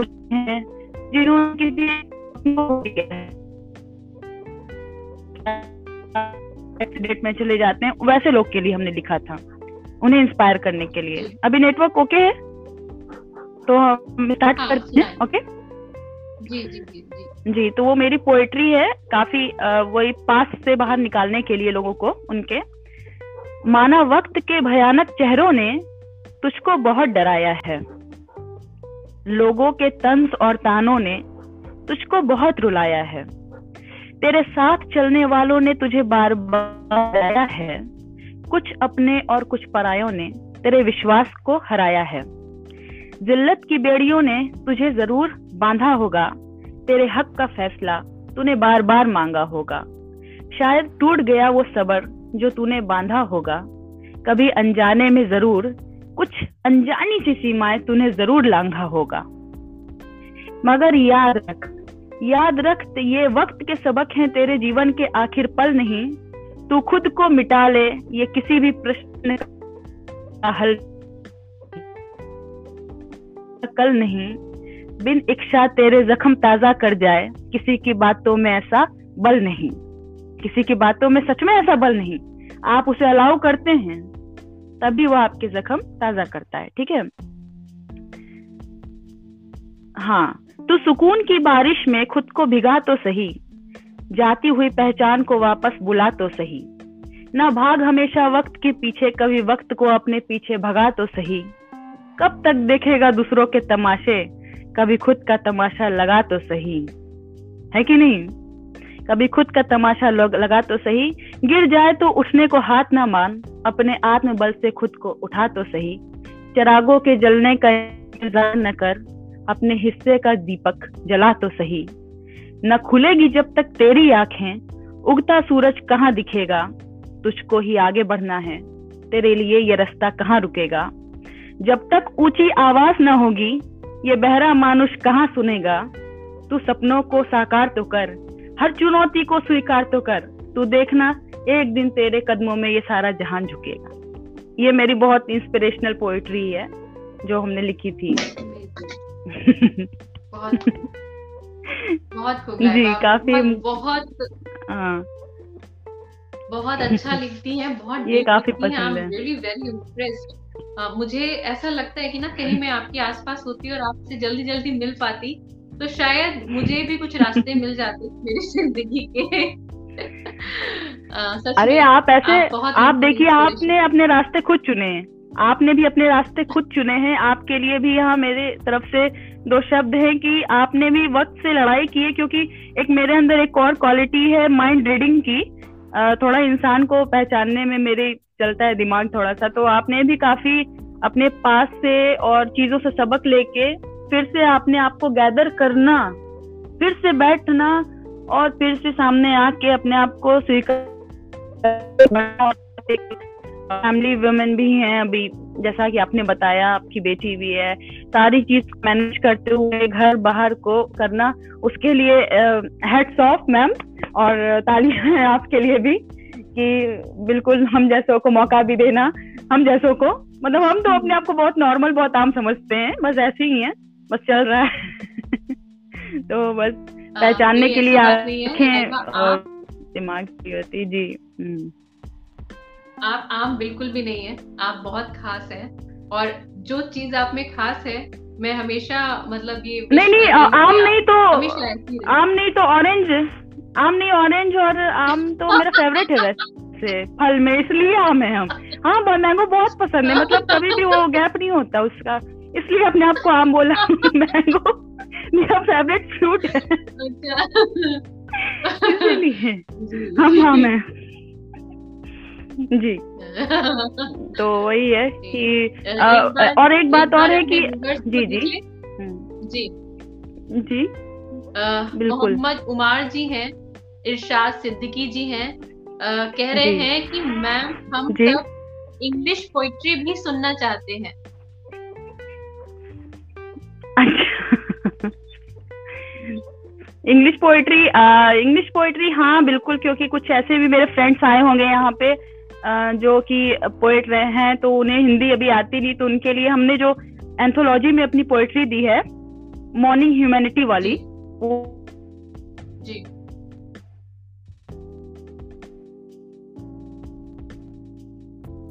नेटवर्क इशू हो रहा है। नेटवर्क इशू तो नहीं है अभी, ओके सब हाँ ओके ठीक है। तो that poetry is the unjust world discriminates, provokes, but never promotes human amity. Okay? But never promotes human amity, seeing the shameless and selfless time resonates everywhere, morning humanity. Okay? सुन रहे आप? When a demon scratches, yeah, when a demon scratches a woman's soul, only values his lust, not her identity. Okay? Basic, okay. And he forgets that she is the basis and his and the world entity. Okay? We can feel, seeing this terrible fact of the world, we can feel the morning humanity. Custom, complexion, languages may be in diversity, but we are all human with same heart. Let's increase the sound of moral unity in the place of morning humanity. ये मेरा उसमें paragraph है English का, okay? तो ये है कि बस हाँ उसके लिए थोड़ा सा एक्सप्लेन, मेरी एक्सप्लेनेशन हल्की सी ये है कि जब एक राक्षस किसी औरत के दामन को खींचता है तो उसकी आइडेंटिटी तो नहीं पूछता कि वो कौन है, only value his lust not her identity. तो यहाँ पे यही है कि इसको देख के मॉर्निंग ह्यूमैनिटी इंसानियत रोती है। फिर क्या है, कस्टम, कॉम्प्लेक्शंस, लैंग्वेजेस डिफरेंट हैं, डाइवर्सिटी है, मगर सबके पास तो दिल है ना, सेम हार्ट है। तो बस अभी मॉर्निंग ह्यूमैनिटी की जगह यूनिटी का सॉन्ग चलाते हैं, उसको इंक्रीज करते हैं, ये मेरा उद्देश्य है इस पोएट्री में। जी तो यही है कि चार लाइन आपको बताती हूं। जी चांदनी अग्रहरी जी कह रही हैं बहुत बढ़िया यार, माता रानी तुम्हें बहुत तरक्की प्रदान करे। ये मेरे फ्रेंड हैं। जी जी कह रही हैं वेरी नाइस। मोहम्मद उमर जी कह रहे हैं बहुत ही उम्दा। और इस्तियाक खान कह रहे हैं बहुत खूब, वेरी ब्यूटीफुल। बहुत सारे फ्रेंड्स हैं आपके यहाँ पे। हम जानना चाहेंगे कि आप जो कुछ भी कर रही हैं, बहुत साहस की जरूरत है, बहुत सोच विचार, बहुत चिंतन का काम है पोइट्री लिखना, लेख लिखना। आपको अपनी फैमिली से कितना सपोर्ट मिलता है सबके लिए? बहुत फैक्ट और सच बोलेंगे कि अपने आप को हर जगह खुद उठाया है हमने, हर सिचुएशन से खुद बाहर निकाला है। इसीलिए शायद मेरा स्लोगन है आत्मबल और आत्मज्ञान। कोरा पे भी हर जगह मेरी पोएट्री में आत्मबल जरूर होता है, क्योंकि खुद को हमेशा उठाया है। सपोर्ट बहुत लेस रहा है, स्पेशली एजुकेशन में, जो कि रियलिटी है। और वो कहते हैं ना कि आइडेंटिफाई नहीं कोई कर पाया कि मेरे अंदर क्या टैलेंट है हमेशा से, बचपन से, या फिर क्या खुद को हमने हमेशा आइडेंटिफाई किया है। इमोशनली लोगों पे डिपेंड रहे हैं, बट उससे धीरे धीरे बाहर निकल रहे हैं कि बस एक जगह स्टेबल हैं कि ठीक है भाई, जो प्यार देता है उसका वेलकम है।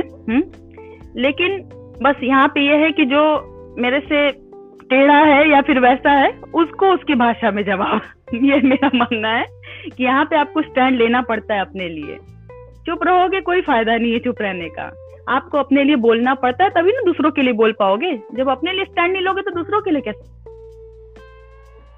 हिम्मत चाहिए होती है दूसरों के लिए खड़े होने के लिए, पहले हिम्मत अपने लिए चाहिए होती है, फिर दूसरों के लिए। तो यही मेरा मानना है कि मेरा जो सपोर्ट रहा है मेरे को उठाने में, हर एक गहराई से अभी बहुत अभी आपसे खुल के बात करते हैं तो हम आपको बताते हैं कि हमने कभी सुसाइड के बारे में भी सोचा, ये भी कभी विचार आया था एक बार तो कि कैसा चल रहा है, अब मेरे से नहीं हो पाएगा, इतनी वर्स्ट सिचुएशंस है, बहुत फिजिकली हम वीक हैं और ऐसा है वैसा है, कोई सपोर्ट है। उस चीज में बहुत गुस्सा हम करते थे अपने आप से, सब सारी बातें हम आपसे सच बोल रहे हैं क्योंकि हम हमेशा सच बोलते हैं, सामने कैमरे पे सब लोग सुन रहे हैं, अभी तो सच सुने।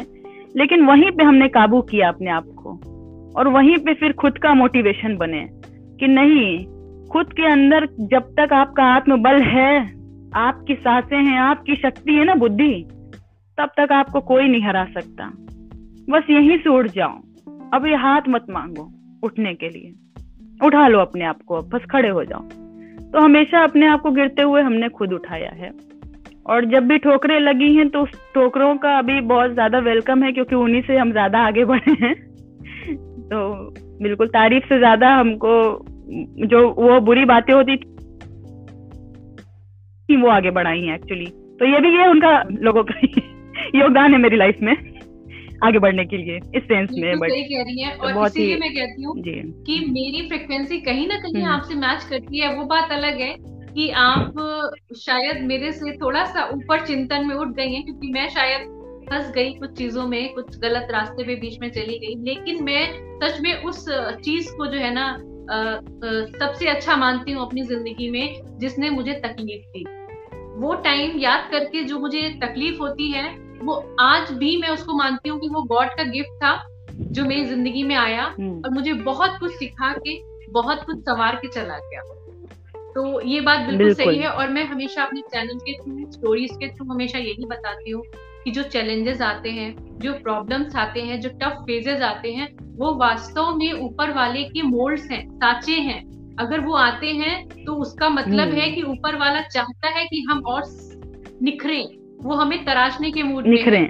परेशान इंसान तब होना चाहिए जब उसकी लाइफ सिंपल चल रही है, क्योंकि तब आप समझ जाइए कि भगवान आपको निग्लेक्ट कर रहा है, भगवान आपको निग्लेक्ट कर रहा है, वो आपके लिए कुछ अच्छा नहीं सोच रहा। जी एग्जैक्टली, यही मेरा एग्जाम्पल रहता है कि अगर जब हम एग्जाम लेते हैं बच्चों का तो सबसे हार्ड जो क्वेश्चन होता है, टफ क्वेश्चन, सबसे स्मार्ट बच्चों को देते हैं, है कि नहीं। और जो नहीं पढ़ते हैं, जो नहीं करते, उनको सिंपल वाला दे के बस हटा देते हैं। तो बस वही कि अपने हिस्से का हर इम्तिहान खुद देना पड़ता है परीक्षा गृह में बैठ के, ठीक है। वहां पे कोई आपके साथ नहीं जाता, कोई नहीं। तो बस वहीं से तुम्हारे ऊपर डिपेंड करता है कि तुम भाग जाओ या उस क्वेश्चन पेपर को दो। बस रिजल्ट क्या होगा मत सोचो, लेकिन कोशिश करो, आगे बढ़ो बस, और हर रिजल्ट को आपके लिए एक लाइबा जी की नारी पे एक कविता बहुत फेमस है, हम सब उसे सुनना चाहेंगे। हाँ, नारी के ऊपर एक पोएट्री, ऐसे तो लड़कियों के लिए बहुत सारी पोएट्रीज लिखी है हमने, तो वो था कि जैसे कि एक मेरी पोएट्री थी कि भैया से बेकार वाली, ओके। तो उसमें एक बेटी जब पूछती है, उसकी दो चार पंक्तियां बोलेंगे हम और उससे ही जोड़ के नारी वाली भी, ठीक है। तो वो ये है कि माँ, क्या भैया ने मुझसे कम दी थी तुझको प्रसव की पीड़ा, या लगे थे उसको पर, या था वो कोई जादूगर, फिर क्यों माँ बाढ़ दिया माँ तूने मेरे हिस्से का वो प्यार, क्यों समझा माँ तूने मुझको भैया से बेकार। ये मेरी पोएट्री है। इसके आगे एक पोएट्री हमने लिखी थी जो कि नारी से रिलेटेड है और ठीक है, उसकी दो चार लाइन बिल्कुल सुनाएंगे हम। जी हेलो हेलो जी ओके जी जी सुनाए जी। कहते मुझको जननी है, भूमि से होती मेरी तुलना, जाऊं मायका या ससुराल, जानू समय के साथ में घुलना, जैसे चिमटा का वैसे पकड़ू मैं बल्ला, हर क्षेत्र को सफल में करती मेरी विजय का हो हल्ला, लज्जा मेरा रूप सवारे, मैं वंशों की पारी हूँ, कभी मैं बहन कभी मैं पत्नी कभी मैं माता कभी नारी हूँ, ओके। और इसकी ये तो काफी लेंदी पोएट्री है, लेकिन उसकी जो बहुत फेवरेट लाइन है वो आपसे शेयर करना चाहते हैं आप सबके साथ, कि एक नन्ही बेटी, जो कि आप लोगों को पता है कि आज भी चलता है कन्या भ्रूण हत्या, जो आज भी ऑन गोइंग है।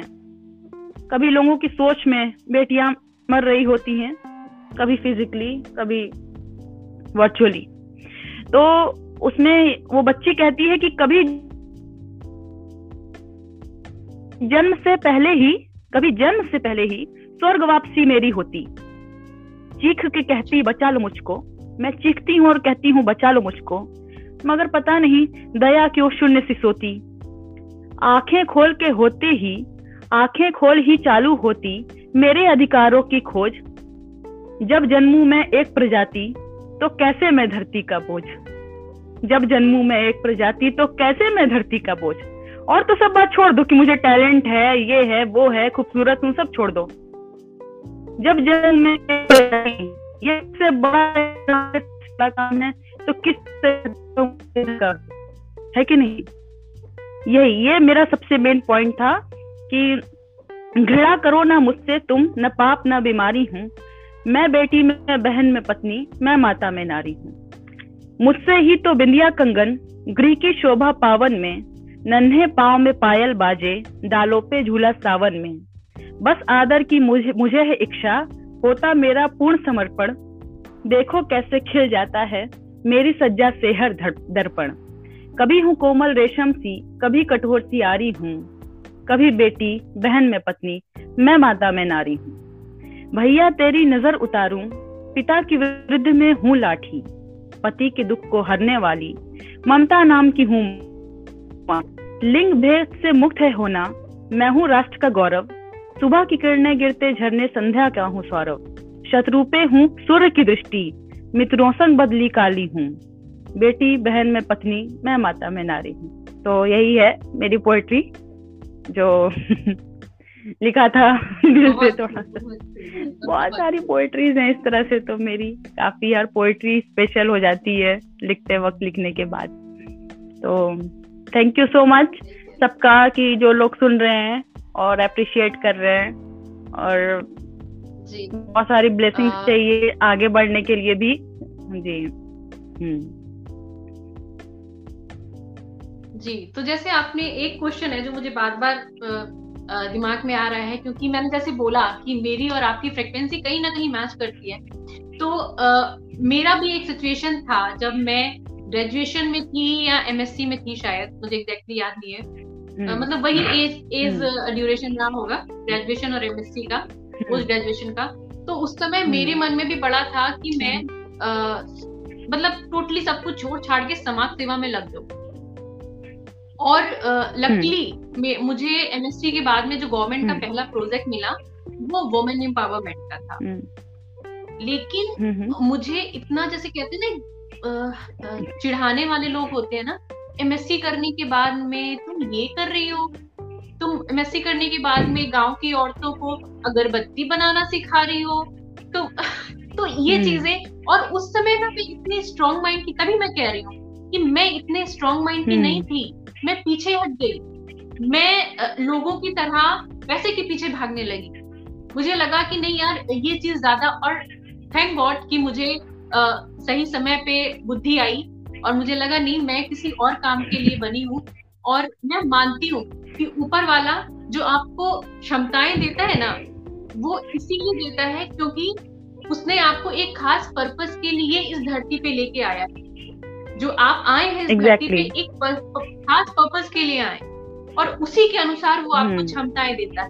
तो अगर आप उस क्षमताओं का यूज नहीं कर रहे हैं, तो आप उसके पर्पस को पूरा नहीं कर रहे, तब तो फिर आपका जन्म बेकार है, नहीं कर सकते हैं, बेकार है, बिल्कुल बेकार है जी। तो अच्छा, मैं ये जानना चाहती हूँ कि आप तो इतने कम उम्र से समाज सेवा जैसे काम में आ गई, जैसे आपने बच्चों के लिए बोला कि आपने अपनी आवाज उठाई उनकी आवाज के लिए, उन्हें हेल्प करने के लिए। तो इन सब में आपको लोगों ने रोका नहीं, फैमिली ने नहीं कहा अरे तुम तो फंस जाओगी, तुम्हें प्रॉब्लम हो जाएगी, इस तरह से नहीं, किसी ने बोला, आपको डर नहीं लगा कि अरे आगे चल के मेरे साथ भी कुछ गलत ना हो जाए, ऐसा कुछ नहीं लगा? देखिए, सबसे पहले तो आपके क्वेश्चन का एक आंसर है मेरे पास, जो आपको जिसने बोला था कि तुम यहाँ पे गांव में अगरबत्ती जला रही हो, उसको मेरा ये जवाब होता कि चलो हम तो MSc करके अगरबत्ती जला रहे हैं, तुम देखो क्या कर रहे हो कि अगरबत्ती जलाते हुए देख रहे हो। थैंक यू सो मच मुझे वॉच करने के लिए कि इतना टाइम दे रहे हो कि देख रहे हो कि मैं क्या कर रही हूँ। ये मेरा उसको जवाब होता, वही से वो भाग जाता, जो भी होगा आपको जो भी बोला तुम देखो तुम क्या कर रहे हो, तुम देख रहे हो अगरबत्ती जलाते हो। वाह अभी तो मैं सेलिब्रिटी हो गई कि कोई इतना नोटिस कर रहा है मुझे। ठीक है, तो फिर ये हो गया। और दूसरी बात कि एक ट्रेडिशनल जो सोशल वर्क चलता है कि एनजीओज हैं, ये हैं, वो हैं, वो मेरा वैसा वाला ट्रेडिशनली नहीं होता। मेरा मानना है कि आप जब एकदम उस पॉइंट पे स्टैंड लेते हो जहाँ पे आपको लेना चाहिए, बस वही आपका सोशल वर्क हो जाता है वहीं पे। उसके बाद हम नहीं सोचते कि मेरे साथ क्या होगा, क्योंकि मेरे को ये विश्वास है कि अगर मेरा निर्माण किया है, इस लायक समझा है कि किसी के लिए स्टैंड ले रहे हैं हम, तो वो मेरे साथ नाइंसाफी नहीं करेगी, एक कवच बना के रखेगी कि हमें नुकसान ना हो, मेरी रक्षा हो। ठीक है, और अगर मेरी रक्षा नहीं होनी होगी तो वो नहीं होगी, लेकिन उससे हम डरेंगे नहीं। और ये कौन सी कमजोरी होगी कि कल को जिसको आज हम एक थप्पड़ लगाए हैं बच्ची को छेड़ने के लिए, वो कल को हमें छेड़ता है तो क्या वो उसकी जीत है? नहीं, उसकी सबसे बड़ी वो हार है और भूल है वो। क्योंकि नारी ऐसी शक्ति होती है कि वो तभी तक शांत है जब तक वो रहती है, ज्यादा बलवान और ताकतवर कोई नहीं होता। और ताकत चाहिए होती है आपको, शारीरिक नहीं, शारीरिक ताकत नहीं, मानसिक ताकत, चीजों को स्वीकारना और समझना, और स्टैंड लो, सच बोलो। सच से बोलने से पहले मत सोचो कि मेरे साथ क्या होगा। लोग सोचते हैं, 95% लोग सोचते हैं, इवन कह लीजिए 99% सोचते हैं, पता नहीं क्यों करते हैं। भेड़ चाल लगती है मेरे को बिल्कुल कि भेड़ की तरह, बस हाँ में हाँ, ग्रीन कलर है लेकिन उसे रेड बोलेंगे क्योंकि अगला रेड कह रहा है, लेकिन हमको तो ग्रीन ही बोलना है क्योंकि हमें ग्रीन दिख रहा है। अगले को इम्प्रेस करने के लिए हम रेड नहीं बोल सकते, और यही है हम। अगर हम उसको ग्रीन बोल रहे हैं तो ग्रीन बोलने वाली लाइबा को आप पसंद करते हो, तभी आप मेरे सच्चे दोस्त मित्र हो। मेरे रेड बोलने पे पसंद करते हो तो यानी आप अपना चलाना चाह रहे हो, मेरी पर्सनालिटी नहीं स्वीकार रहे हो। तो वहां हम बिल्कुल नहीं डरे, कभी भी सच बोलने में नहीं डरे। बस एक मेरे अंदर शक्ति रही कि क्या कर लेगा कोई, ये कर पाएगा कुछ? जिसने एक बच्ची को छेड़ा वो मेरे जैसी पर्सनालिटी को क्या करेगा, क्या कर सकता है? ज्यादा से ज्यादा कोई आपका क्या कर सकता है? मौत तो सबसे बड़ा फैक्ट है, उससे कौन डरता है? हम तो बिल्कुल भी नहीं, वो तो एक दिन आनी है। तो जब आए तो आप गर्व के साथ अपनी मौत को स्वीकारो कि आप आंख दिखाते हुए गए हो, आंख झुकाते हुए नहीं, ये मेरा मानना है। फिर वो चाहे जो भी हो मेरे साथ, लेकिन सच तो हम बोलेंगे, क्योंकि अगर उसका फर्ज है, उसका धर्म है छेड़ना, बुरा करना, तो मेरा भी फर्ज है सच बोलना, सच का साथ देना और विश्वास करना खुद पे, दूसरों पे। तो हम बिल्कुल नहीं डरे। फैमिली ने भी कहा कि हाँ तुम बहुत एक्शन लेती हो, स्टैंड लेती हो, इसका परिणाम ये होगा, वो होगा। पर हमें तो बड़े अच्छे परिणाम दिख रहे। देखिए, हम आपसे बैठ के बात कर रहे हैं, अभी ये है परिणाम, ये मिला आज हमें ये है एग्जैक्टली रिजल्ट ये आता है। तो इसीलिए बस मस्त मगन भी हैं थोड़ा, हम बहुत ट्रेडिशनल इंसान नहीं हैं कि वही थोड़ा सा तुम आंखें खोल के सोते हो, मैं बंद आंखों से जागी हूँ, बस इतनी सी पहचान है मेरी, मैं बेपरवासी बागी हूँ। ये एक मेरी पोएट्री है जो हम लिख रहे हैं अभी, लेकिन इस पे काम कर रहे हैं, कल को इसको सबके सामने बोलना चाहते हैं कि अगर ये बागी है हम, ये यहाँ पे आके हम बगावत करते हैं, किसी के लिए स्टैंड लेना, किसी बच्चे को चुप, लड़की को सहारा देना, किसी बूढ़े को सहारा देना, सच बोलना, इज्जत बचाना। अगर गलत है तो हम गलत हैं, हम स्वीकारते हैं कि गलत हैं। हमें इतने अच्छे लोगों की श्रेणी में खड़ा नहीं होना जो एकदम, अब सब उल्टा है, खोलना पड़ता है, देखना पड़ता है और बोलना पड़ता है, बोलना पड़ता है। सुनोगे नहीं गलत तो उसका इलाज कैसे करोगे? देखोगे नहीं तो कोई मार खा रहा है तो हम आंख कैसे बंद कर सकते हैं? और बोलेंगे नहीं तो बहरा मानुष कहाँ सुनेगा? बोलना ही पड़ता है। तो बस यही है, मेरी सोच चलता है कि अच्छों के साथ अच्छे और बुरे के साथ भी अच्छे हैं, उसको सुधारना चाहते हैं उसी की लैंग्वेज में, बस यही है मेरा। कभी डरे नहीं हम या पीछे नहीं हटे अपने विश्वास से, अपनी चीजों से। जी लाइबा सही कह रही हैं। तो बस उसी से जो कहते हैं ना, फिजिकल से ज्यादा स्ट्रॉन्ग माइंड से होना बहुत जरूरी होता है। और एक जो वो सिचुएशन होती है ना जब सब आपके अगेंस्ट खड़े हो और उस पे भी अगर आप अपने रास्ते से नहीं हटे तो फिर आने वाले टाइम में दुनिया आपको मानती ही है, आपके सामने झुकती ही है, ये हकीकत है। तो मेरी विशेष हमेशा आपके साथ में है और आप सच में बहुत करेजियस हैं, बहुत वीर हैं और हम चाहेंगे कि इसी बात पे आप एक वीर रस की कविता हमें सुना दें। वीर रस की कविता अभी ऐसा तो मतलब कोई पर्टिकुलर वीर रस की कविता हमने ऐसी मतलब जैसे अभी ये थी कि एक इंस्पिरेशनल पोएट्री थी, ठीक है, वो लिखा। और काफी सारी ऐसी पोएट्री, अभी मेरे एक पोएट्री थी जो कि दिमाग में आ नहीं रही है मगर एक बहुत रैंडम पोएट्री है जो हमने लिखा था, जो एकदम ही से रैंडम इंसान की है, मेरे जैसे इंसान की है। वो आप समझ जाएंगी सुन के कि इन्हीं की पोएट्री है। मतलब हमें लगा कि सुख के घर की जगह, सुखों के महल की जगह दुख का घर मिलना चाहिए सीखने के लिए, तभी आप आगे बढ़ोगे। सुख में आप कुछ नहीं सीखते। तो वो हमने लिखा था कि थोड़ा सा उसमें एक लय है, सभी चाहते हैं सुखों का महल हो, मैं दुख से भरा एक घर मांगती हूँ, कष्टों में मुझको जो जीना सिखा दे, मैं ऐसे दरिंदों का दर मांगती हूँ,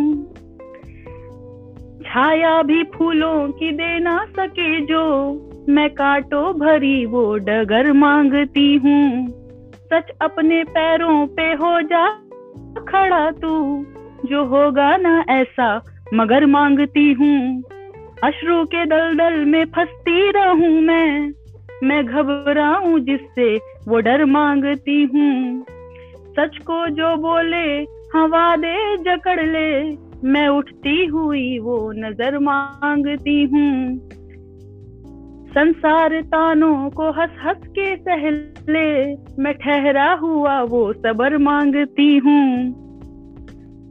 संसार रूपों का दर्पण बना दे, मैं ऐसी कविता अमर मांगती हूँ। उनकी बस यही चंद पंक्तियां याद आ रही थी, अभी याद नहीं आ रही हैं। तो बस थोड़ा सा दूसरे है कि एक पोएट होता है वो हर तरह की पोएट्री लिखता है मिक्स करके, पता है। तो ये मेरी वही है, सभी चाहते हैं सुखों का महल हो। तो इसकी बहुत सारी लाइन्स हैं, अभी मेरे को याद नहीं आ रहा है, तो जो भी याद थी आपको हमने सुना दिया। तो ऐसी ऐसी बहुत सारी पोएट्रीज हमने की है, बहुत सारी लिखी है, बस ऐसे ही। बाकी तो सारी लॉन्ग है अभी, और आपने सुनी भी होगी, यूट्यूब वगैरह पे भी डालना स्टार्ट किया है हमने धीरे धीरे। और आगे मेरी प्लानिंग है कि बुक मेरी पब्लिश हो जरूर। ओके, तो बहुत अच्छा लग रहा है आपके साथ बात करके, बहुत अच्छा लगा। टाइम कब बीत गया पता ही नहीं चला बात करते करते आप। जी लाइबा, हम चाहेंगे कि आप लेडीज के लिए, गर्ल्स के लिए सोसाइटी में कुछ मैसेज दें उनके एम्पावरमेंट के लिए, जैसे कि आप विपरीत परिस्थितियों में भी डटी रही, खड़ी रही, और अभी भी इम्तिहान खत्म नहीं होने हैं सारी जिंदगी, अभी तो और टफ टाइम, अभी तो स्टार्टिंग है, आप जैसों के लिए टाइम और टफ आना है। पता है ना, सोसाइटी ऐसी है कि आपको हर तरह से तोड़ने की कोशिश करेगी, तो आप लेडीज के लिए कुछ मैसेज दें कि वो अपने आप को कैसे एम्पावर। मेरे लिए बिल्कुल, मेरे तरफ से हर एक औरत और नारी के लिए सबसे पहला मैसेज ये है कि प्लीज आप अपना स्टैंड लेना खुद स्टार्ट करें और इस चीज को अपनाएं कि आपका अधिकार आपका है। उस प्रभाव से मुक्त हो जाएं जो फैमिली ने या आपके लाइफ पार्टनर ने आप पे बना के रखा है कि तुम यही करोगी। और यहाँ मेरी दो बातें हैं, इसका मतलब ये भी नहीं है कि फिर आप रास्ते गलत चुन लो। यही होता है कि भाई मेरे को मार पड़ रही है, मेरे को थप्पड़ पड़ गया, अब देखो हम भी गलत काम करेंगे, फिर दुनिया की रीत में चलेंगे, ऐसा नहीं है। So here I am talking about discipline and liberty, जो मेरी लाइफ में है, दोनों बहुत इम्पोर्टेंट होता है। आपकी स्वतंत्रता और आपका अनुशासन बहुत जरूरी है लाइफ को चलाने के लिए, तो उसको आप मेंटेन रखिए। और जैसा कि है कि अपना छोटा आपको दुख अपना तो सॉल्व करेंगे, आप साथ साथ समझिए कि आप अपने दुख को सॉल्व करेंगे तो सबका दुख सॉल्व हो रहा है साथ साथ, हर लड़की का धीरे धीरे। तो अगर आप अपने आप को ही अगर गिरा देते हो, किसी के सामने नीचे झुक जाते हो, फिर आप उम्मीद करते हो कि अरे हम तो ऐसे हैं, वो लड़की भी बेचारी पता नहीं क्यों ऐसी है। अरे खुद को तो पहले बदलो, खुद को बदलोगे तो ही तो वो भी बेचारी सीखेगी। और प्लीज ये अबला और ये बेचारा शब्द अपने नाम के सामने से हटा के अपने आप को कटस्थ करो, स्टेबल करो। आत्मसम्मान कभी मत भूलना, क्योंकि इसी जब आप अपना आत्मसम्मान खोते हैं ना, इसी चीज का फायदा उठाया जाता है यहीं पे। तो कोई आपको अगर एक थप्पड़ मारता है तो उसके एक थप्पड़ का जवाब आप उसे अपने काम से दो, जो आप काम करते हो उसको आप हाथ से थप्पड़ से मत मारो, ना ही यहाँ बिगड़ के दूसरी लाइन पकड़ लो। अपने काम से उसका मुंह बंद कराओ, खुद ब खुद उसका मुंह बंद हो जाएगा। बस खुद दूसरे की आलोचना से, वही जो हमने बोला, खुद की सुलोचना पे ध्यान दो। और खुद के साथ साथ अगर कोई लेडी आगे बढ़ती है तो उसे सपोर्ट भी करो।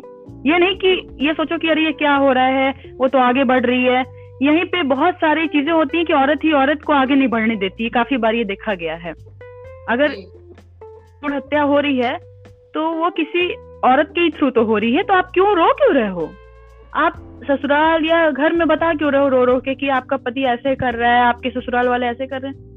अरे तुम माँ हो, यू आर मदर, जो इतनी ताकतवर है, तो वो कैसे कह सकती है कि वो सबके पीछे क्यों भाग रही है? उसके अंदर खुद इतना कॉन्फिडेंस होना चाहिए कि वो अपने बच्चे को जन्म दे सबसे लड़के, वरना उसका खुद का जीवन एकदम बेकार है, कोई फायदा नहीं है फिर। और वेट मत करो कि यहाँ से इंस्पायर हो जाए, वहां से इंस्पायर हो जाए, खुद का इंस्पिरेशन बनो, खुद का, क्योंकि तुम्हारे अंदर सब कुछ है। तुम हो, तुम्हारा निर्माण एकदम दूसरा हुआ है। दूसरों को पसंद करो लेकिन फॉलो बहुत कम करने की कोशिश करो, अपनी चीजों को फॉलो करो।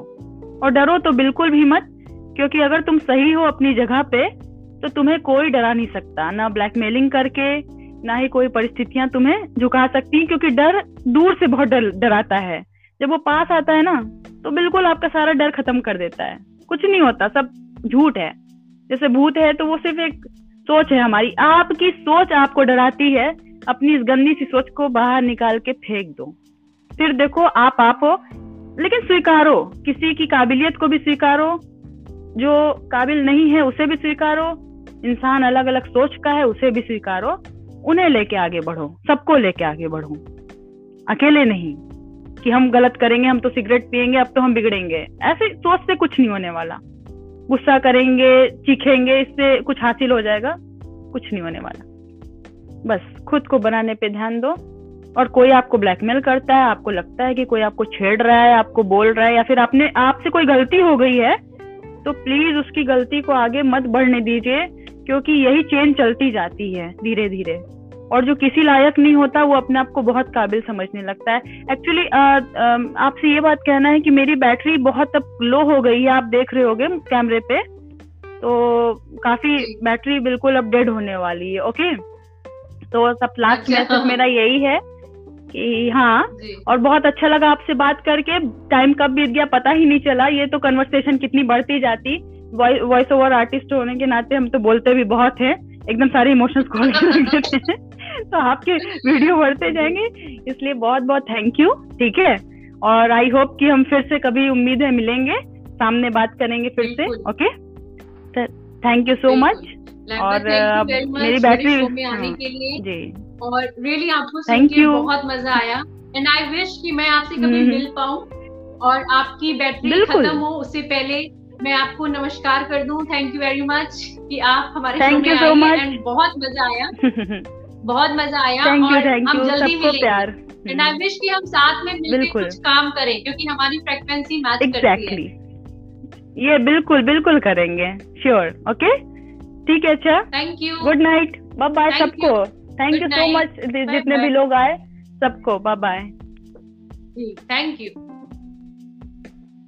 Wow, amazing experience. मतलब आज का मुझे पर्सनली बहुत अच्छा लगा।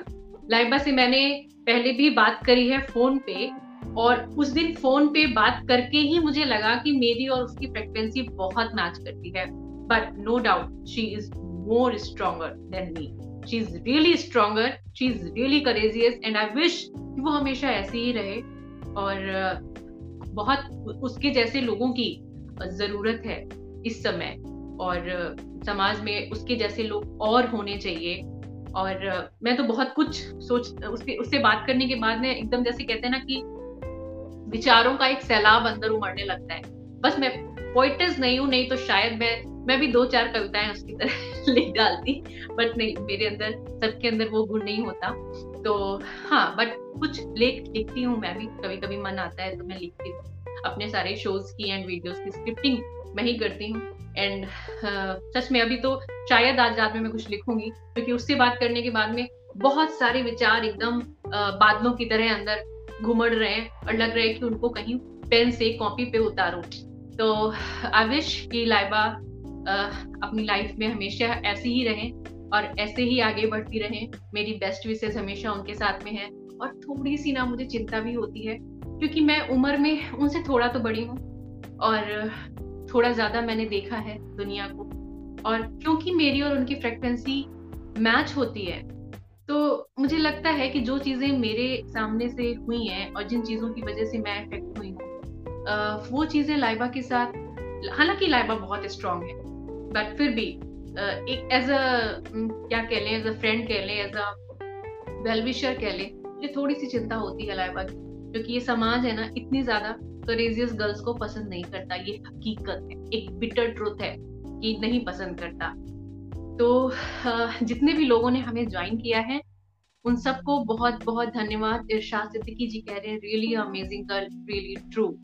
एंड जन्नत फुल परदौस जुई जी कह रही है great, yes absolutely Divya, yes right Noori, Noori ji मैं सच में बहुत इम्प्रेस हूँ।